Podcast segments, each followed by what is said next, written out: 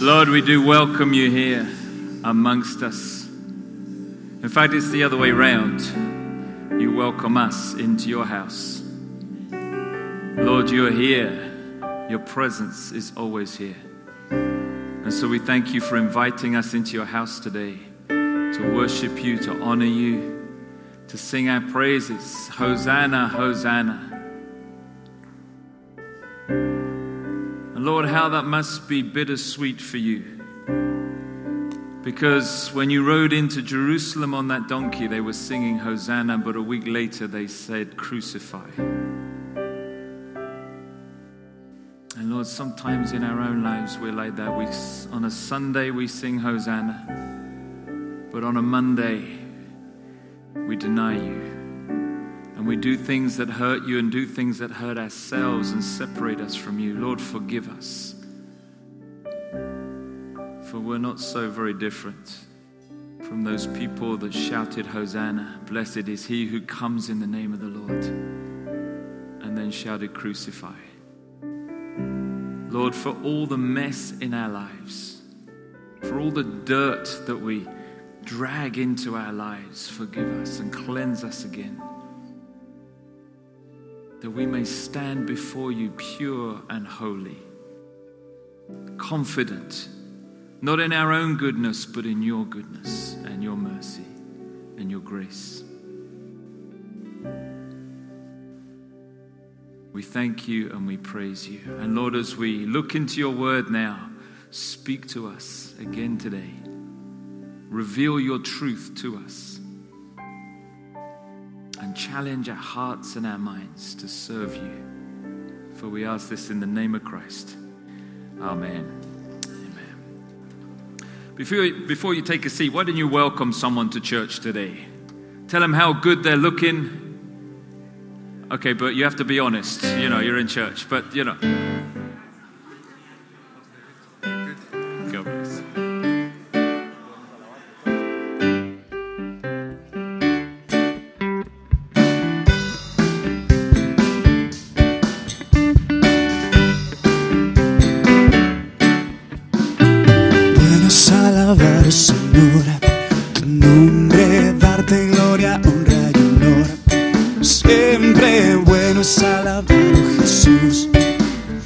En tu poder y bueno es alabar al Señor.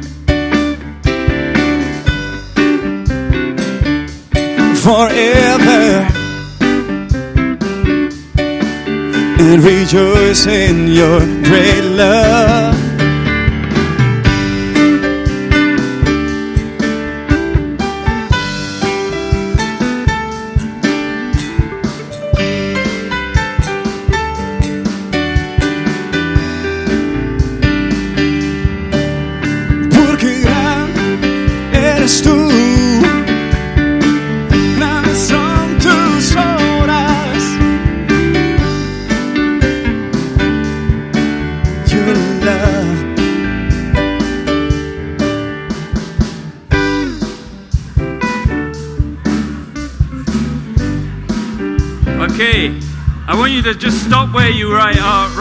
Just stop.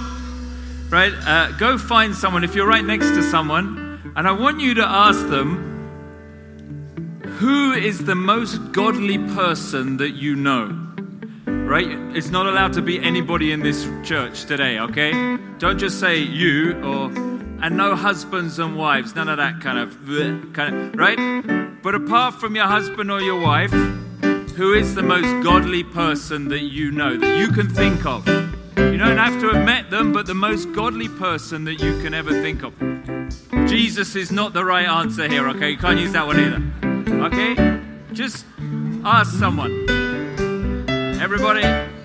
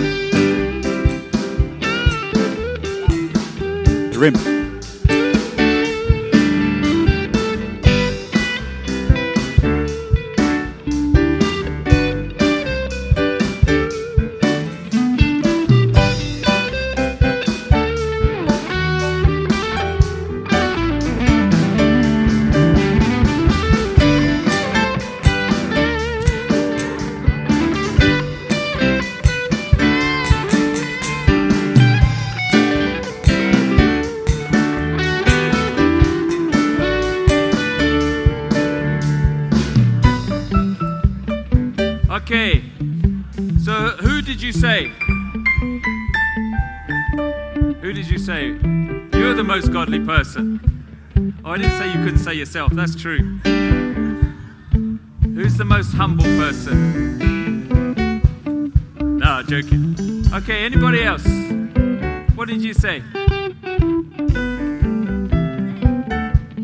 I will pray for you in a bit, yeah?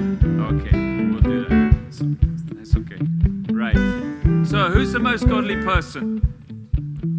Why? Why did you choose that person? Whoever it was. Why did you choose them? Sorry? Okay. Thank you. Right, I can hear now.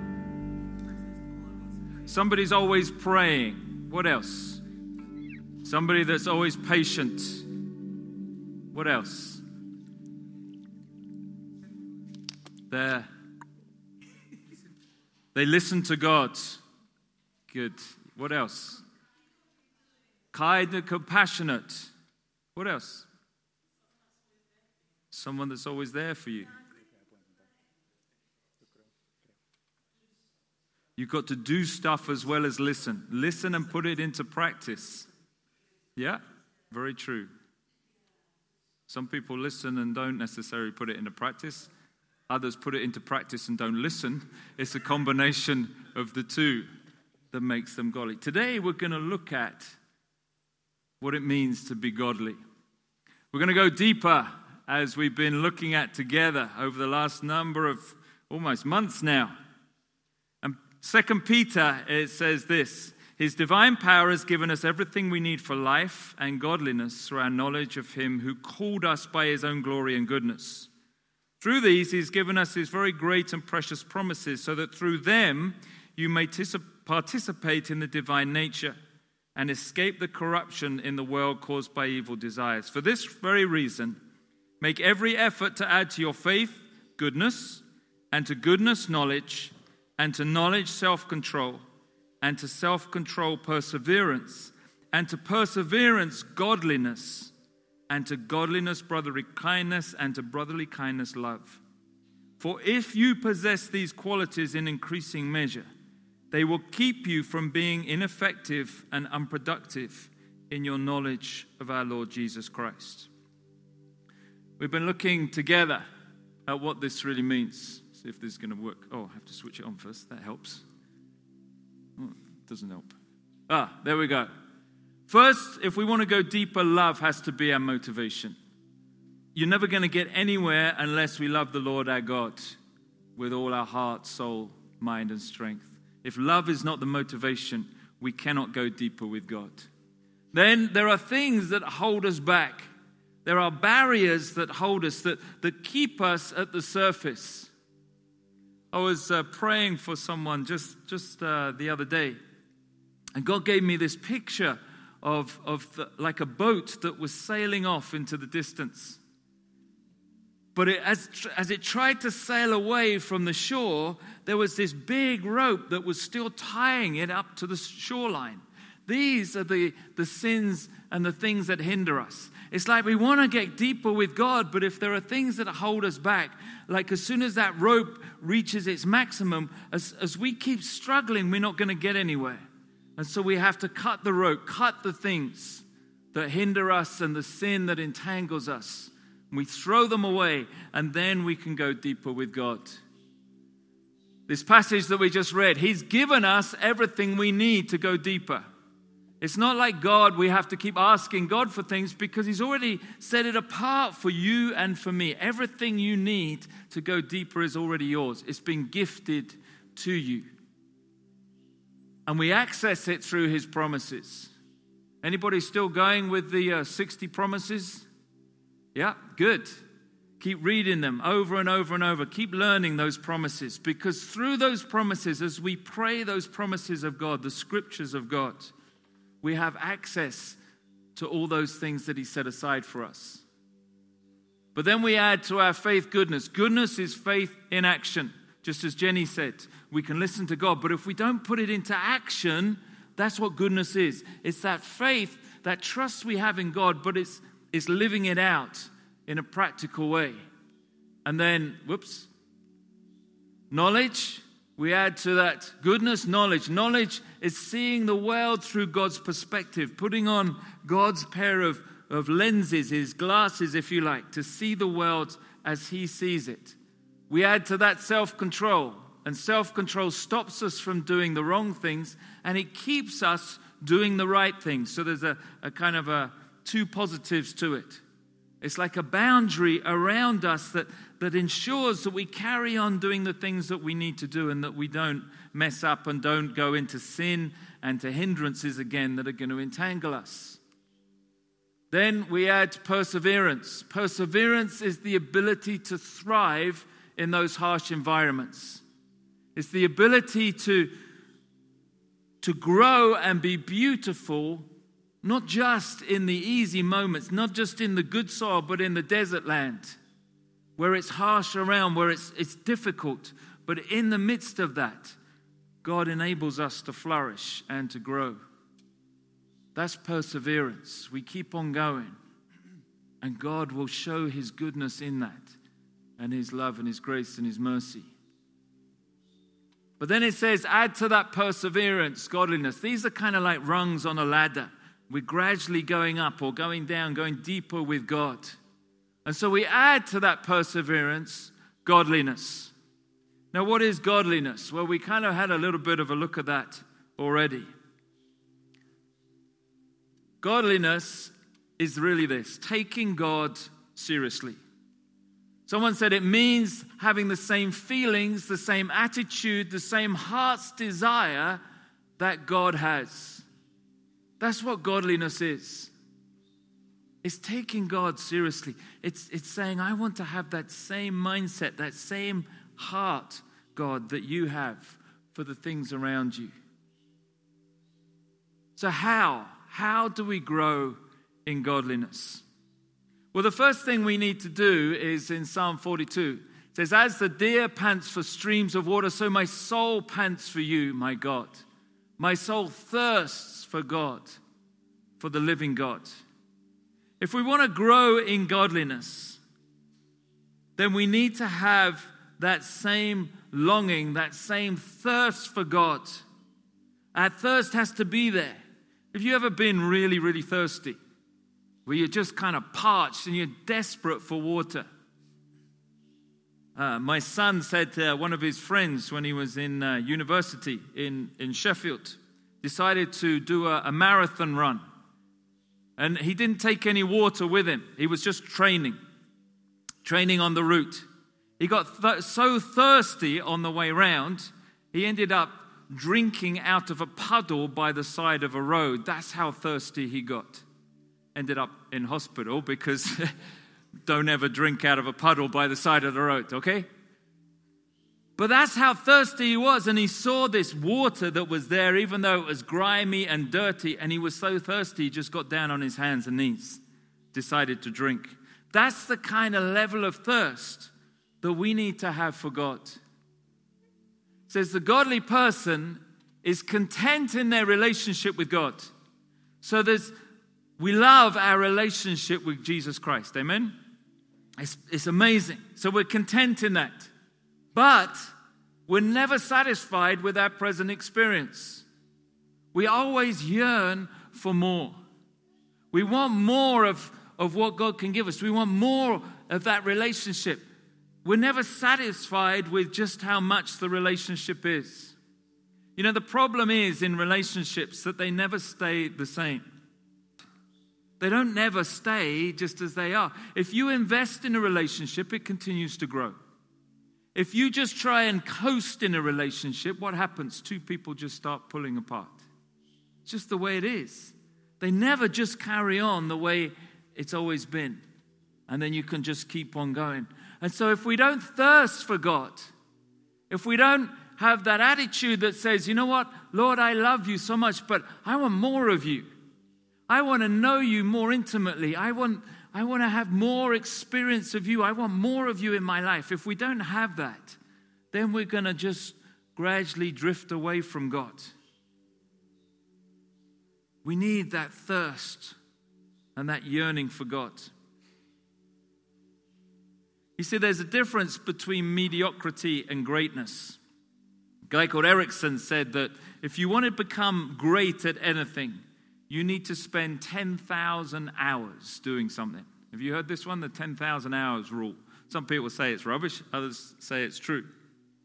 10,000 hours, he equates to this. He says it's 20 hours a week for 50 weeks of the year for 10 years. So 20 hours a week for a whole year, basically, you get two weeks vacation. For 10 years, then you will become proficient in that. Now, think about that in your relationship with Jesus Christ. How much time do I spend thirsting for God in a week? How much time do I actually spend doing something about thirsting for God in my week? You see, the problem is many of us coast through life we come to a service on the Sunday, and by Wednesday, the things of life have just come in, and somebody says, Oh, how was the service on Sunday? Yeah, it was good. What, what, what, did, what were they talking about? What did Ronnie talk about last week? Um, no, it was really good. Um, yeah, uh, I can't remember. Why? Because we're kind of coasting through life. We coast sometimes in our relationships with others. We coast in our relationship with God. And then we wonder why we're not going deeper in Him.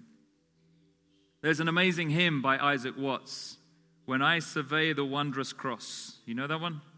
On which the Prince of Glory died. My richest gain I count but lost, and pour contempt on all my pride. You know the last verse of that? It says this With the whole realm of nature mine, that were a present far too small, love so amazing, so divine, demands my soul, my life, my all. That is godliness. Godliness is saying, I look at you, Jesus, and what can I give? I give my soul, my life, my all. I want to go deeper with you. I have a hunger, I have a thirst. Help me to go deeper. So, how can we do that? How can we go deeper? How can we grow in godliness? First thing is, we love what God loves. For God so loved, what did He love? The world the cosmos, it says in the Greek, that he gave his one and only Son. So, how does God treat the world? How does God love the world? Well, he gave his Son for it, he died for it, he nurtures it, he loves it. So, how can I demonstrate that same kind of love that God has for the world? during my week? How does how I treat others, how I treat creation, reveal to other people really my love for God? Well, how many of us just casually throw things away when we should recycle them? How many of us think about what we buy sometimes? Do we go for the cheapest or do we go for something that is sustainable and protecting our world that God created? How do we react when we see the news of Charlottesville and Barcelona and things like that that's going on in our world? What do we do? how can we show people the love of God? You see, God so loves the world that He died for it. And if we want to be godly people, then we need to love the world in the same way that God loves the world. The whole world in its widest form. Creation that God looked at at the beginning and said, This is so good. Then He created humanity and said, This is very good.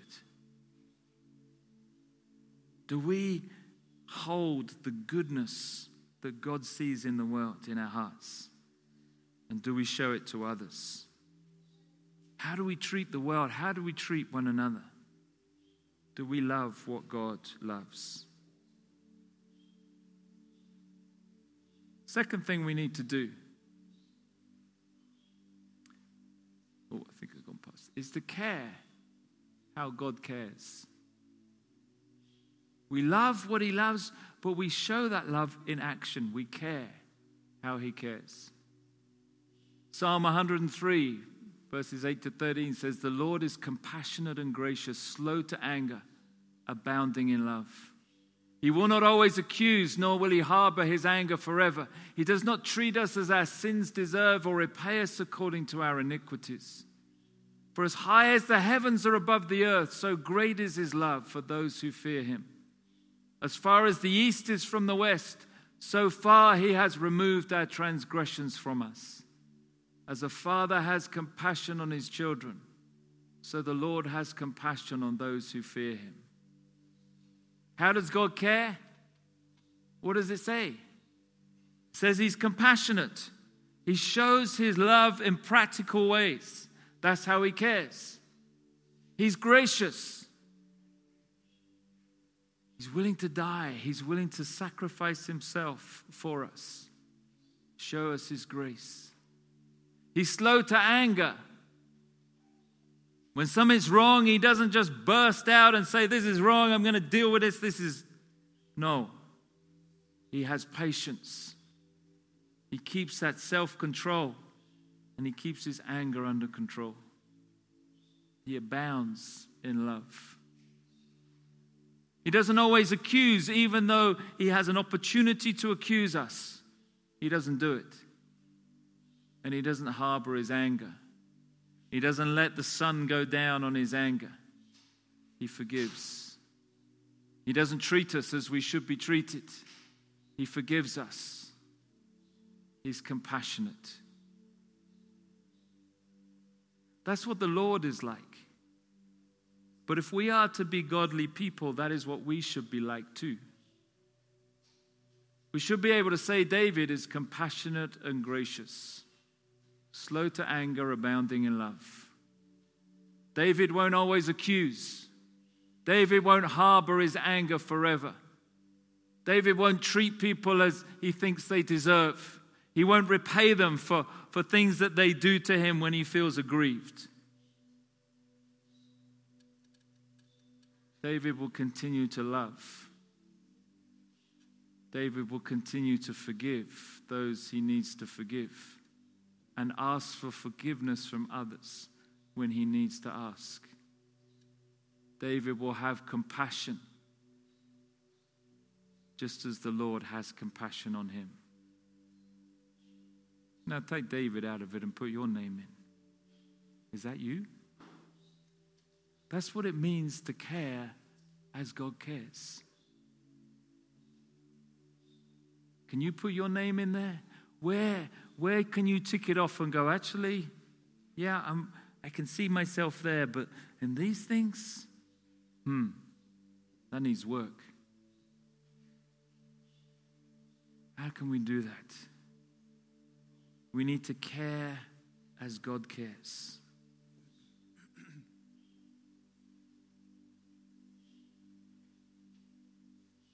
You know, the hard thing is that so often we react in situations. Somebody cuts you up and you're driving your car, what do you do? What goes on in your heart and in your mind? Lord bless them, they must be in a hurry. I take it by your laughter, that's not quite what goes on normally, you know? Somebody does something nasty to you, what, what, what goes on in your heart? What goes on in your mind? What happens? Let me show you a really short video. I think some of you will have seen it before. I haven't seen it for a while, but watch this.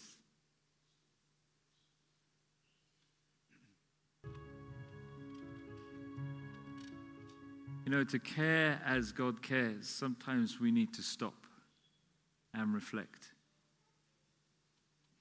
And think about the story behind the incident, the story behind the person. You know, that's what separated Jesus from everyone else, wasn't it? He looked at the story of that individual. There was a woman with bleeding, came and touched. He stopped. Why? because of the story. There was a woman caught in adultery, and he, he get down beside her. Why? He protected her. Why? Because he knew the story. The woman at the well, he knew the story. The man with leprosy, he knew the story. The man that was blind, he knew the story. The pool at Siloam that we, or a Bethesda that we looked at last week, he knew the story. You know, Jesus looked past the individual to the story to the person. And that's why he cared as he cared. That's why he went past the norms, broke the barriers that were normally there, and showed the love of God in those situations. And we need to learn to stop sometimes, to stop our natural reactions and just to stop for a moment and consider the situation as Jesus would consider it. What does he see? How would he respond?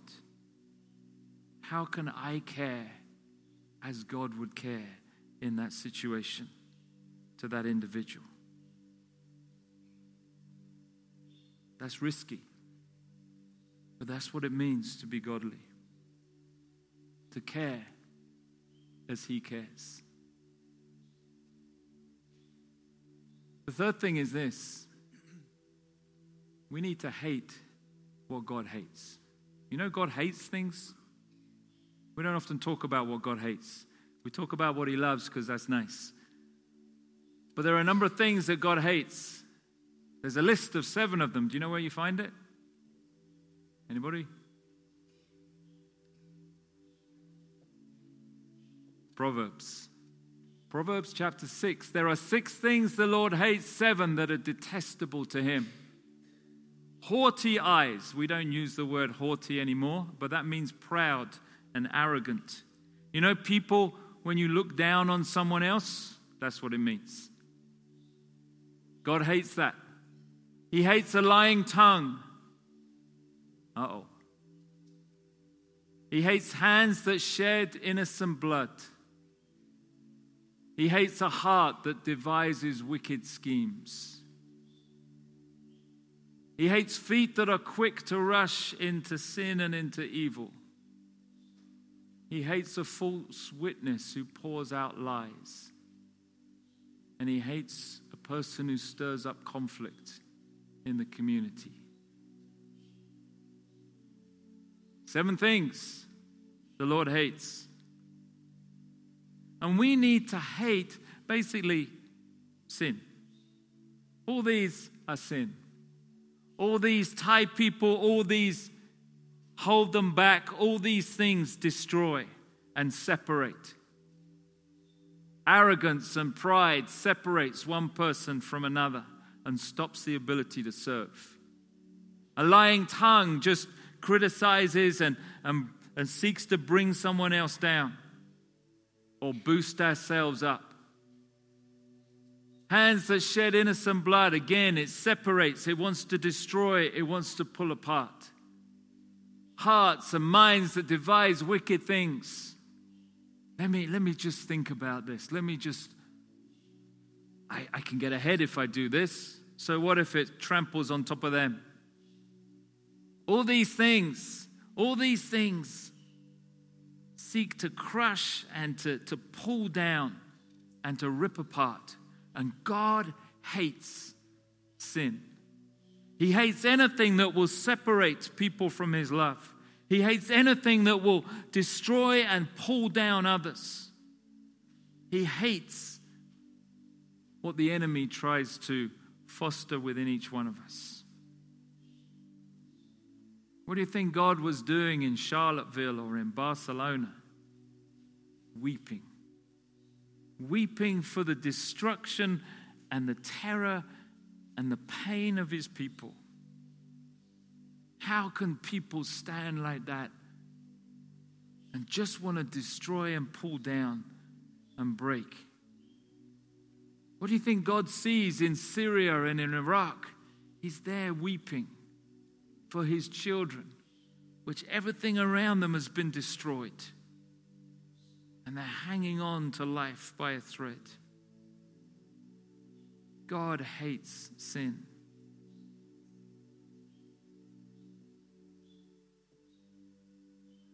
Because sin can so easily reduce what God has, the blessings of God that He wants to pour in our lives. He forgives it, but the scars of sin, they stay with us until we meet Him face to face. And we need to have, if we're going to be godly people, we need to have that same heart that God has.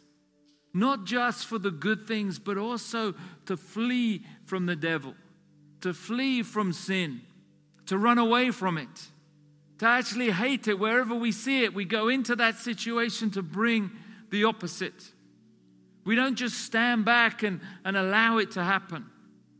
But we say, What can I do? How can I go and pour the love of Jesus Christ into that situation?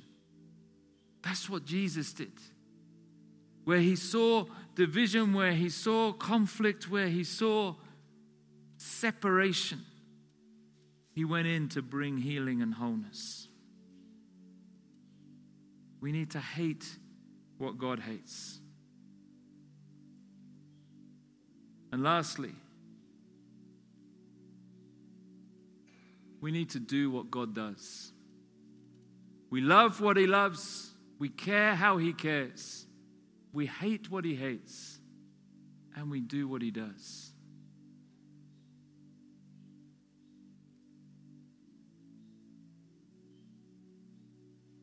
Galatians 6, it says, Brothers and sisters, if someone is caught in a sin, you who live by the Spirit should restore that person gently. But watch yourselves, or you may also be tempted. Carry each other's burdens, and in this way you will fulfill the law of Christ. What does God seek to do? He seeks to nurture us, He seeks to lift us up, He seeks to give us His blessing. He's separated, He's set aside everything for us, and He wants us to have it all. He says, I want David to have everything I've separated for him, everything I set aside for him. Every blessing from the storehouses of heaven, I want it to be his. And so I'm going to work, the Lord says, to restore him.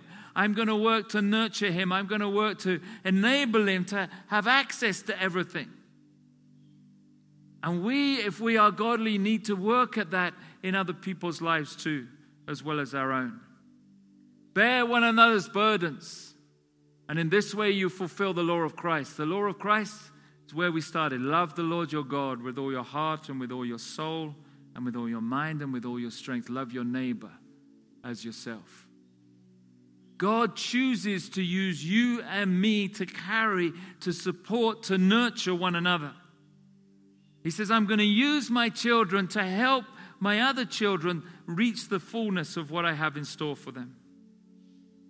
I'm going to enable them to, to help them to restore one another with gentleness, to nurture them, to build them up, to carry their burdens when it's hard and they, they need support and encouragement. He's given each one of us the privilege to work with His Holy Spirit in that restoration and that building of one another. Isn't it an awesome privilege? that God has entrusted you and me with such a task? He believes in you that much that he says, David, work with my spirit. And through the spirit working in and through you, you can encourage and nurture and lift up and care and share and bear the burdens of these people. And as he says it to me, he says it to you too. You have a responsibility to one another, to family, to friends, to be that channel of God's Spirit so that we can show that godliness to others and nurture them so that they may reach their fullness too. It's an amazing privilege that God gives us. How can we grow in godliness? Yearn to love what God loves. Yearn to care how God cares. Yearn to hate what God hates. And yearn to do what God does. I want you to think about yourself. Think about your week that's just passed. Think about the week that's coming. How in this week are you going to love what God loves? How did you do it last week? How can you do it this week? How did you care how God cares? And how can you do it more this coming week? Do you hate what God hates? Does it just chew you up inside and go, I'm having nothing to do with that? I'm going to come against that and I'm going to pour the love of Jesus Christ into that situation. And do you do what God does? Encourage and nurture and help and grow? Let me close with this thought. This is a painting by Domenico Feti. Don't suppose any of you will recognize it. I didn't know it before. But on the, when was it, the 20th of May, I think it was 1719. A German nobleman went into a gallery in Dusseldorf and he sat down and he started staring at this picture. It's a picture of Jesus with the crown of thorns on his head. Can we turn the, the lights down? Turn them off, and then you might be able to see a little bit better. And he's got blood coming down the top of his head and you see the agony in his eyes. And you can't see it, but on the bottom, across the bottom, in Latin, I won't even try and pronounce it, but there's written these words All this I have suffered for you. Now, what have you done for me? All this I have suffered for you. Now, what have you done for me?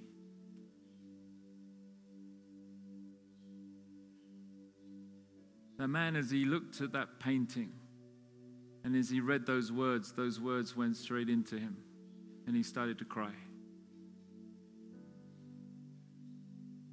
And at that moment, he gave his life to Jesus Christ.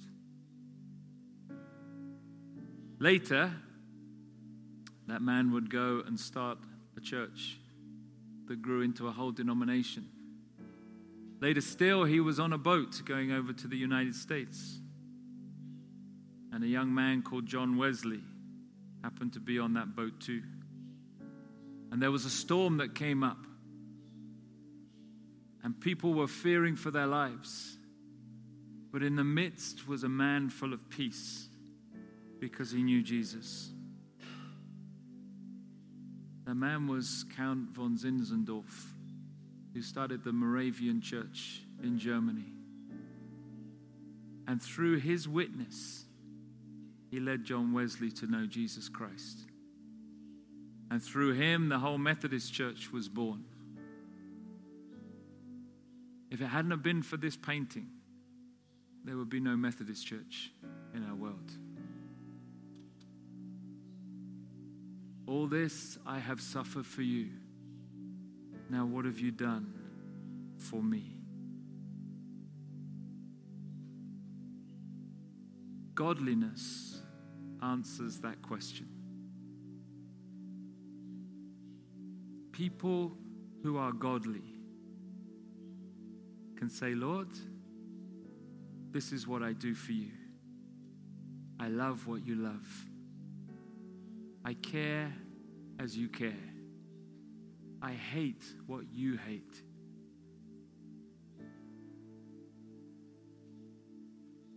And I do what you do. All for your honor and for your glory.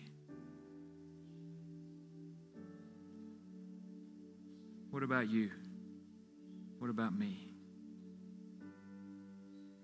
Peter says to add to your faith goodness, to goodness knowledge, to knowledge self control, to self control perseverance, and to perseverance add godliness. Yearn for the things of God and display the things of God through your life.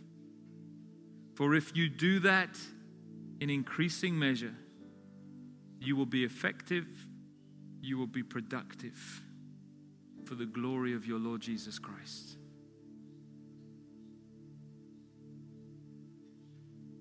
Where do we need to grow today? I've written a prayer that we can say together. So let's pray this. Dear Lord Jesus, today I covenant with you to love your creation as you love your world, showing that love in practical ways to both your amazing creative world and your awesome created people. To care how you care with compassion and grace and self control and love and mercy and forgiveness, just as you continue to pour into me. To hate what you hate, everything which seeks to separate and damage what you have made beautiful and in balance. And lastly, to do what you do, to nurture and build to restore with gentleness while bearing the burdens of those around me and allowing them to bear mine, so that together we may grow in unity to become strong in you. Lord, give me a thirst to be godly, that others may see how much I truly love you, and then give you all the glory. For I ask this in Christ's precious name. Amen. And Lord, we do ask that you will grow godliness within us for your honor and glory. In the name of Christ. Amen.